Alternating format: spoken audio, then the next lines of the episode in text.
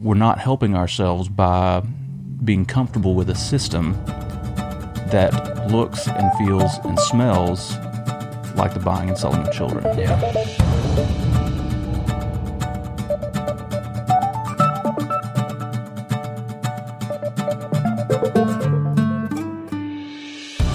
Hello, and welcome to another episode of Law and Church, a podcast for church leaders. My name is Brian Fitton. I'm here with Josh Bryant, managing attorney at Church General Counsel and an ordained pastor. Hey, Josh, there has been so much happening in the world of adoption here recently, and um, obviously you're you're a part of that, and, and what you've done here in Arkansas, and um, you know we're going to talk through today basically what the church needs to know about the adoption process, and, and really on the legal side of this, and um, really to protect its members, but then also things you got to be kind of on the lookout for. And so I'm really excited to jump in this. Me as an adoptive dad, you as an adoptive dad, we're Yep. kind of we're invested in this community, right? And so Yep. we want to make sure our churches are very aware of what's going on in this space. So, um, kind of talk to us a little bit about what you've been seeing this month.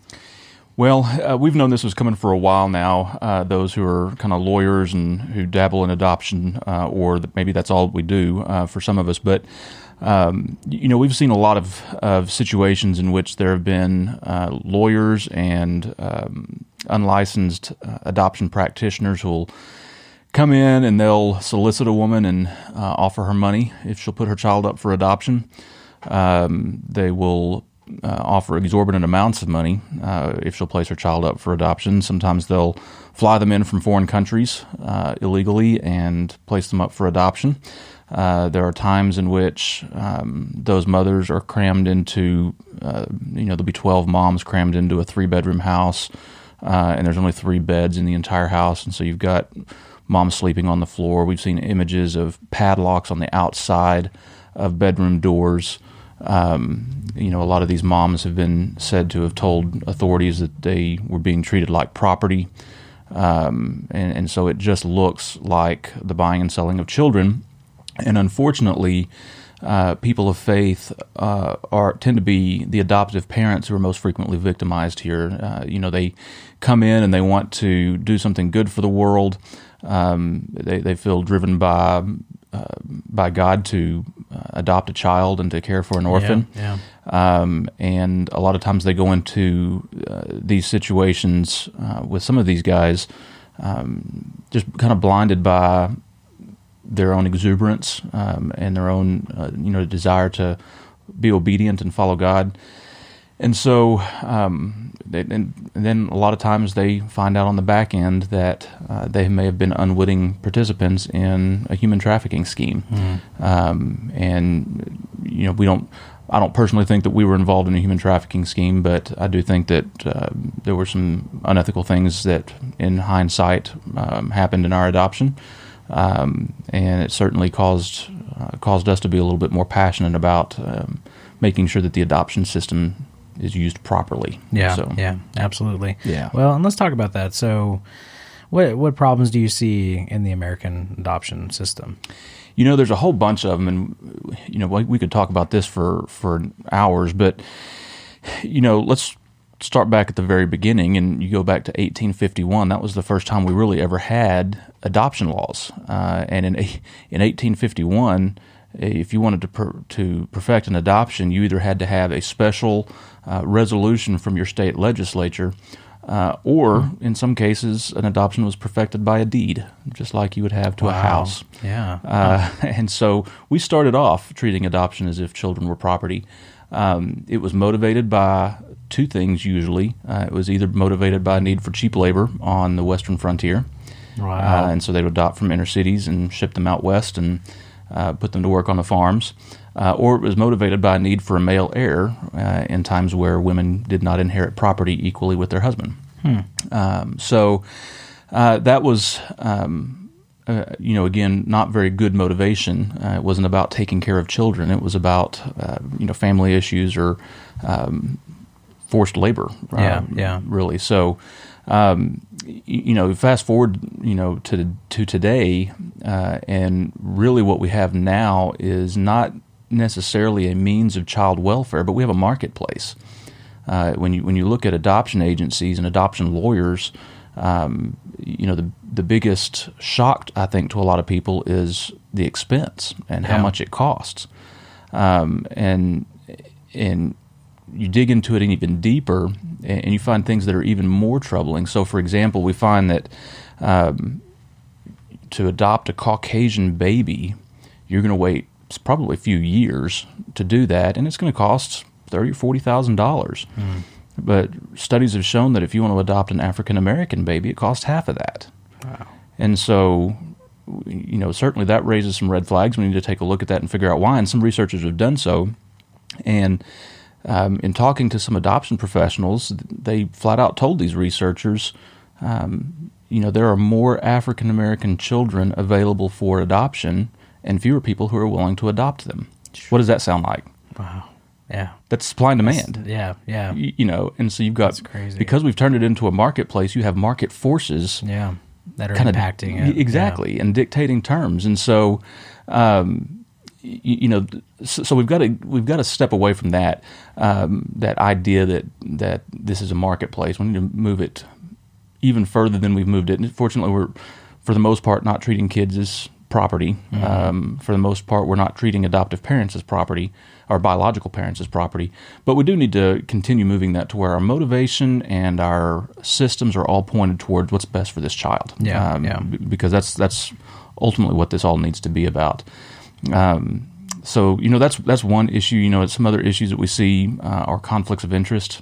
Uh, you know, a lot of times you've got biological parents who will go to an adoption agency, and you've got adoptive parents who will go to that adoption agency, and that all happens in the context of an adoption marketplace. So it's an adoption agency, but really what it looks like is a broker.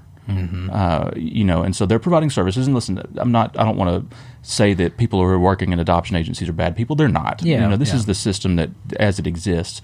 Uh, but you do have conflicts of interest where that one um, adoption professional or that adoption agency or adoption lawyer is the choke point of all information of money uh, a lot of times, uh, the parties want privacy. You know, birth mothers and adoptive parents want privacy, so they're not talking to each other. The only people uh, they're talking to are one or two professionals at one agency who have a lot of money on the table Yeah, and a yeah. lot of obligations here.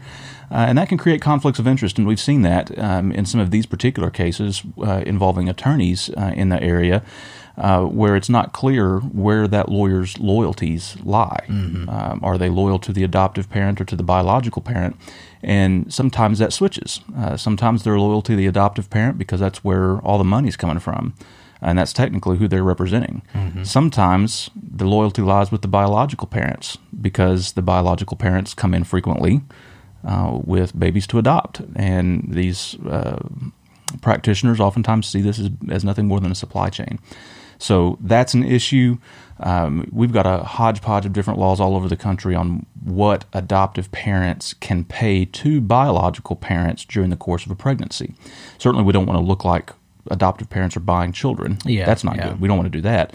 But we also don't necessarily want to make the biological mother uh, suffer financially as well as emotionally as well as medically.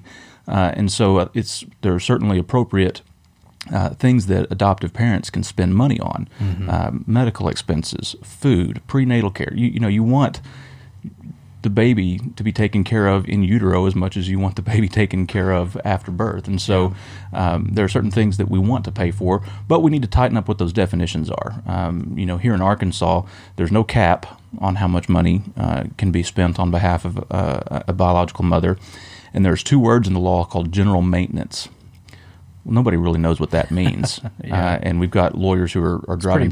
It is, and we've got lawyers who are driving semi trucks full of cash through those two words. Wow. Uh, and so we kind of we need to tighten up that definition in terms of what's a, an appropriate expense. Um, but all of those things kind of combine together um, to create a real problem. Uh, in 2016, uh, there was a, a social worker who did uh, um, who wrote an article for the uh, National Council of Adoption. He's actually their, their executive director now, and uh, one of the things he said is we've got to have a na- nationwide standard of ethics um, and a standard of practice for those who are doing adoption work. Uh, and he cited the reason for that uh, is just a, a enormously declining number of adoptions taking place. there are a lot more kids who are going into care and a lot fewer people who are adopting them. Uh, and so, um, without that standard, that national standard, people are questioning can an adoption be done ethically? And the answer is yes, it can. Um, but when you look at the adoption community as a whole, without that standard of practice and those standards of care, um, it, it really is uh, raising some issues and raising some questions in some parents' minds. So we've got to take a look at that. And I know for a lot of listeners, um, specifically who are, are very conservative and evangelical, um, the issue of abortion comes up a lot. Um, and there was an article just this year, uh, back in May, in the Atlantic magazine.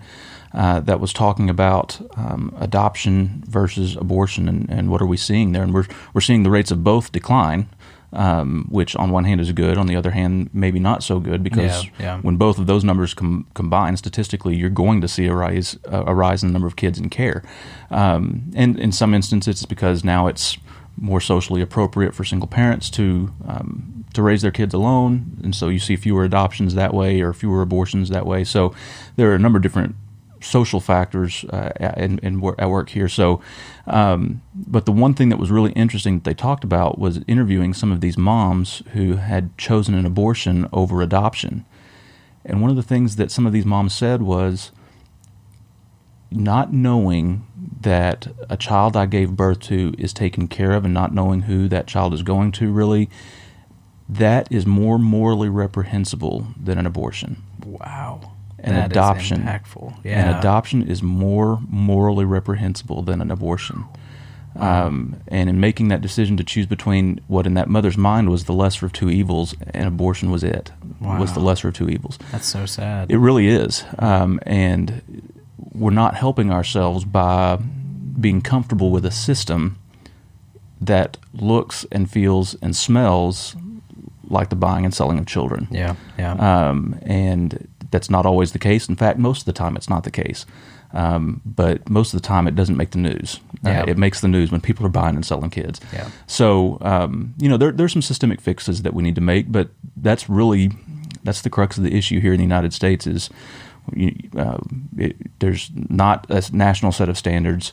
Conflicts of interest are, are very common um, there aren't necessarily uh, any uniformity between state laws in terms of what's an appropriate uh, expense that an adoptive parent pays for a, a biological parent and what's the process of doing that. So all, all of those things just add up to a very broken system, uh, and and there needs to be there needs to be some change. Yeah, absolutely.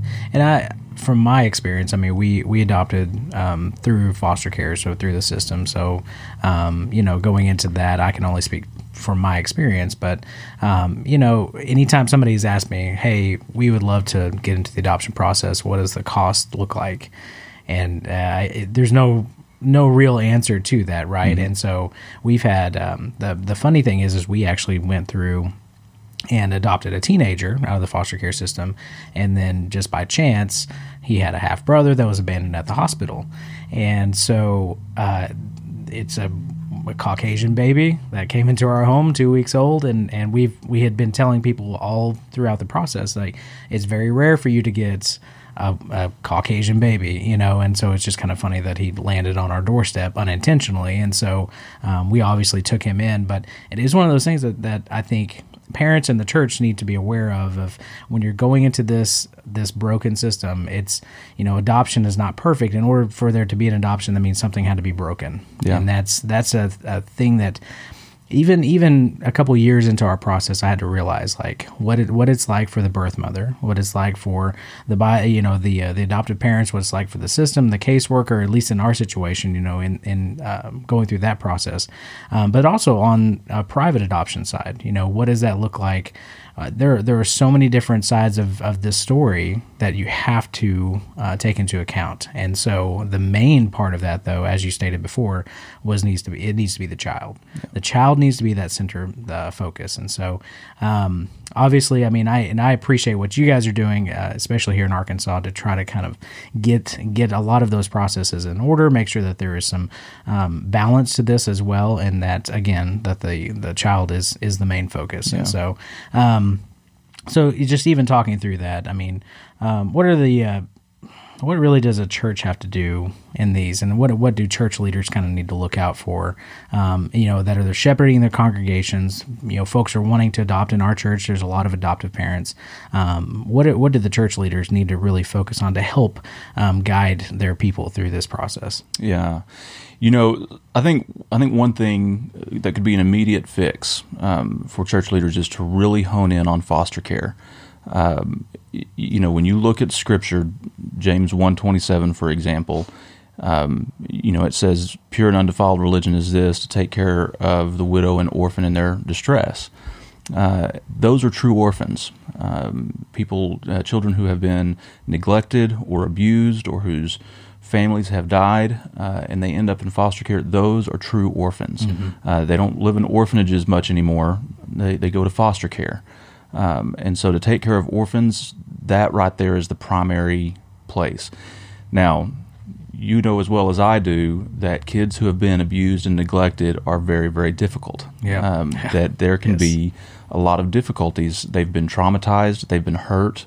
There are trust issues. Yeah. Um, their brains. no fault of their own. I mean, exactly. gone through this. And, yeah. yeah. You know, their, their brains can't comprehend that it was that big person who hurt me and not all big people. Yeah. yeah. Uh, and so they don't, that they have just these trust and attachment issues with adoptive parents um, or with foster parents. Yeah. So that's very difficult. Uh, now, I'm on the, the board of directors of the Arkansas Baptist Children's Homes, uh, and with some new legislation, it's forced residential care providers to move into more of a foster care paradigm. Uh, and these guys have it figured out. Uh, you know, I wish I could claim credit for it, but I can't. I just serve on the board and vote yay uh, when when it time, comes time to approve budgets and and uh, you know personnel staffing policies and whatnot. But um, you know what they put together was a system in which foster parents are recruited out of the church and commissioned as a missionary whose primary responsibility is to take care of that child, number one. Yeah, wow. And when it's safe, their mission is to reach out to those biological parents and to invite those biological parents to church. Because when a child mm. has been neglected or abused, most of the time it's because of a lack of a support system, yeah, at least yeah. a healthy support system. Yeah. Well, we know in the church that we can provide that. Mm-hmm. Uh, and we've been doing it for years. It wasn't established for this purpose. It was established for the purpose of evangelism. But our Sunday school, our life groups, small yeah, groups. Yeah. That is a natural, healthy support system that's built around Scripture. Yeah. And so the goal is take care of the child, obviously, number one. When it's safe, reach out to those biological parents, pull them into that small group, let that small group love on those adoptive, on those biological parents. Um, and work towards that reunification. Yeah. Work towards getting that child back with his mother and father, or yeah. her mother and father. But then you've got the relationship, you've got the network. You still get to maintain contact with that child. You still have contact with those biolo- biological parents. You're continuing to help them. You're continuing to love on them. You're continuing to introduce them to Christ. Um, and everybody is healthier. Everybody is better for it. Yeah. Uh, and the best stories that I've heard out of that program are when adoptive parents and biological parents I'm going to get choked up. Yeah, yeah. Adoptive parents and biological parents sitting next to each other watching that kid get baptized. Wow. You talk about an amazing picture of redemption, of being brought into the family of God and adopted to become a co heir with Christ. Man, it's that's amazing. That's the story of the gospel, right? That's there. exactly I mean, what it is. Wow. That's exactly what it is. And churches can do that. You don't have to have a statewide organization. Yeah. Um, you know, in Arkansas, the Arkansas Baptist Children's Homes uh, and Family Ministries is a great model, a great place to go for that kind of help. But mm you can do this in your your own church. Um, and so, helping foster parents and and uh, helping biological parents who are going through those rough times and taking care of these kids, certainly what we need need to focus on. But beyond that when we start talking about the need for the church to step up into child welfare, uh, we need to make sure that that's what the focus is mm-hmm. child welfare. Yeah. And I think a lot of times the push has been so strong in, in just, just adopt, just adopt, um, that it's been more about the adoptive family mm-hmm. than it is about the child. Yeah. yeah. When it's about the child and what's best for the child, there is no room for a marketplace.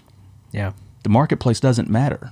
because I'll spend whatever amount of money I need to spend or I'll do whatever it takes to take care of that child. So it's not it's not a marketplace anymore. When it's about that adoptive family, now it's how much am I willing to pay? Yeah.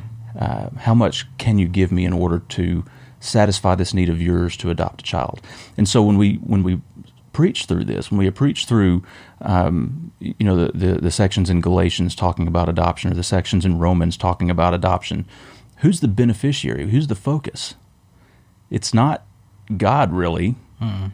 He's not. You know, God. God is the actor, but the beneficiary, the the, the party who who uh, experiences the most benefit from that act of adoption is us. Mm-hmm. We who follow Christ, the children of God. Yeah. And the same needs to apply here that the focus, the beneficiary, the primary uh, point of impact of this entire thing has to be the child. Yeah. Um, and when we can shift our paradigm just a bit uh, to where it's not about growing your family, it's not about um, filling some internal need to adopt a child, it's about that child. When we can shift just that little bit, that little bit starts to make a whole lot of difference in the process of getting an adoption. So, really focusing in on those aspects uh, when we're preaching through those texts and talking about adoption, um, focusing on the child and not on growing your family, I think is a huge thing that church leaders can do. And then just be be cognizant, be aware of the yeah. things that are going on. Make build relationships with adoption agencies and adoption attorneys in your area so that you know who's reputable and who you can send people to um, in, in, order to make sure that uh, the process goes smoothly and is ethical and, and so forth. Yeah, no, I, I think that's fantastic, and I, what you're saying kind of brought back some, some just some thoughts uh, in our own personal lives of, of really preparing because I think there's so many people that start off with good intentions with this, right, and especially in in, in adopting from care, right? Mm-hmm. And so um, you want to go out there, you want to help, you want to do everything you can, but a lot of times you're not fully fully educated on the trauma or even yeah. trauma informed or trauma trained. Um, and that's just something that we've had to deal with uh, throughout this entire journey. And so, um, you know, my wife is an advocate for that of making sure to take care of yourself, make sure that you're ready to go too, and that you're informed going through this process because uh, there, there, it's a roller coaster, and it's yeah. not just you're going to adopt this child and everything's going to be perfect. And yep. you're going to be happy. And that's that's uh, so much of the communication out there is do adoption because it'll make you happy. And so i think kind of truing it up of saying this is about the child. You yourself need to be prepared and trained, and and you know even in the private adoption world, being able to understand what that process looks like. Um, but again, I can't agree with you more. It has to be the child. It has to be that focus. Um, but you again, you're yourself making sure you're in that place so that you're informed and educated on how to best serve that child. Yeah, you know, and this is maybe just a little bit of confession here, um, but in adopting privately, one of my motivations was I don't know that I have it in me. I don't know if that I'm the, I'm built properly to handle the trauma mm-hmm. and the mm-hmm. behavior out of that trauma. Uh, so I'm going to adopt privately, so I don't have to deal with it. Well, guess what? that baby uh-huh. in that mother's womb is alive, mm-hmm. and hears that mother's voice, and hears that mama's heartbeat, and so after birth when that voice is no longer there and that heartbeat's no longer, guess what? That baby starts to have problems. That yeah. baby starts to, to have some emotional problems, and it can cause other issues uh, that we just have to be um, we have to be aware of yeah. uh, and make yeah. sure that we um, in any of those situations. Private whole point is private adoption is not the way to avoid trauma, trauma, in yeah. raising a child yeah. uh, because it's there.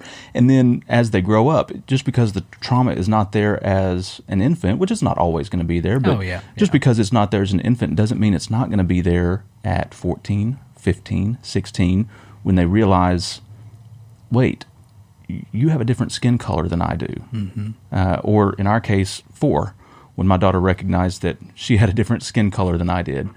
Um, what what do we do with that? Yeah, yeah, you know, and and how do we help them gain their own identity of who they are when we're afraid of telling them about them being adopted, or we're afraid of making sure they have contact with their biological family. Um, and one of these days, they're going to grow up and they're going to be asking these questions. And the research has shown that the child is healthier the child is, is able to process process this much better if we don't shirk away from this notion that they're adopted. So when they ask questions, we answer them. When they ask about their biological parents, we answer them. When they want to meet their biological parents, when it's safe, we arrange for it. Yeah, yeah. Um, because it's healthier for them, and in the long run, it's healthier for the biological parents. Oh, yeah, yeah. because now they know they don't have that. Uh, case where they they don't know whether the child is healthy or whatnot, um, and so it's healthier for them and more emotionally stable and in the long run, it's better for the adoptive parents too because when we hide it, when we interrupt that relationship and get in the middle of that, guess what that does with our relationship with our own kids? It starts to sever that, Yeah, right? And so it's healthier for everybody involved when we can be very open, we can talk about these things. Um, if we don't, that trauma is going to be there, and it's going to show up later in life. And so, absolutely. we, we've got to know what we're getting ourselves into when we adopt, but we are commanded to do so. Yeah. Uh, and if just five people from every church in America would adopt or foster a child, we would not have a foster care system. Wow. You know, I mean, that's all it takes is a handful of people in every church to foster a child. Um, and, and the church needs to step up and do that. Yeah. You know, That's impactful for church leaders to hear right now. Yeah. So you as a church leader, you know, if they they have questions around this, Josh, where where can they find out more information from you? Yeah, so go to churchgeneralcounsel.com. Uh, there is a, a couple of blog posts that have to do with adoption, and we'll be putting some more out uh, as uh, the days and weeks progress here. Uh, but that's a good place to kind of to just get some resources on what's going on. Uh, we may do an interview um later on this um this month um, with, with somebody who does a whole lot in uh, the world of foster care, and we'll talk to some pastors who are, are working with it. It's National Adoption Month, by the way. Oh, yeah. Yeah, I didn't even say so that up front. Yeah, so this is a good time to be to be talking about uh, these adoption issues, and so we'll do that this month. We're going to talk about um, quite a bit uh, dealing with adoptions, and then um, yeah, so go to churchgeneralcounsel.com. We'll have blog posts, we'll have more podcasts on it, and certainly uh, this is an issue I'm passionate about. It's kind of a little bit of a side gig for me, uh, work, working in adoption reform and uh, such. But uh, ultimately, I'd, I'd talk to anybody about adoption. It's um, I've been adopted uh, Yeah. by God, Yeah. um, you know, and I'm uh, as such, I'm passionate about it, uh, and so I'd be happy to talk to any church leaders who just need some some pointers or a place to turn to uh, with questions. Hey, thank you so much for joining us for another episode of Law and Church. Make sure you check out lawandchurch.com for all the resources, show notes, links. Everything is available for you there. And if you'd like to connect with us, go over to facebook.com, search the Church Esquire Club. There's all sorts of opportunities for you there. And thanks so much for joining us. We will see you next week.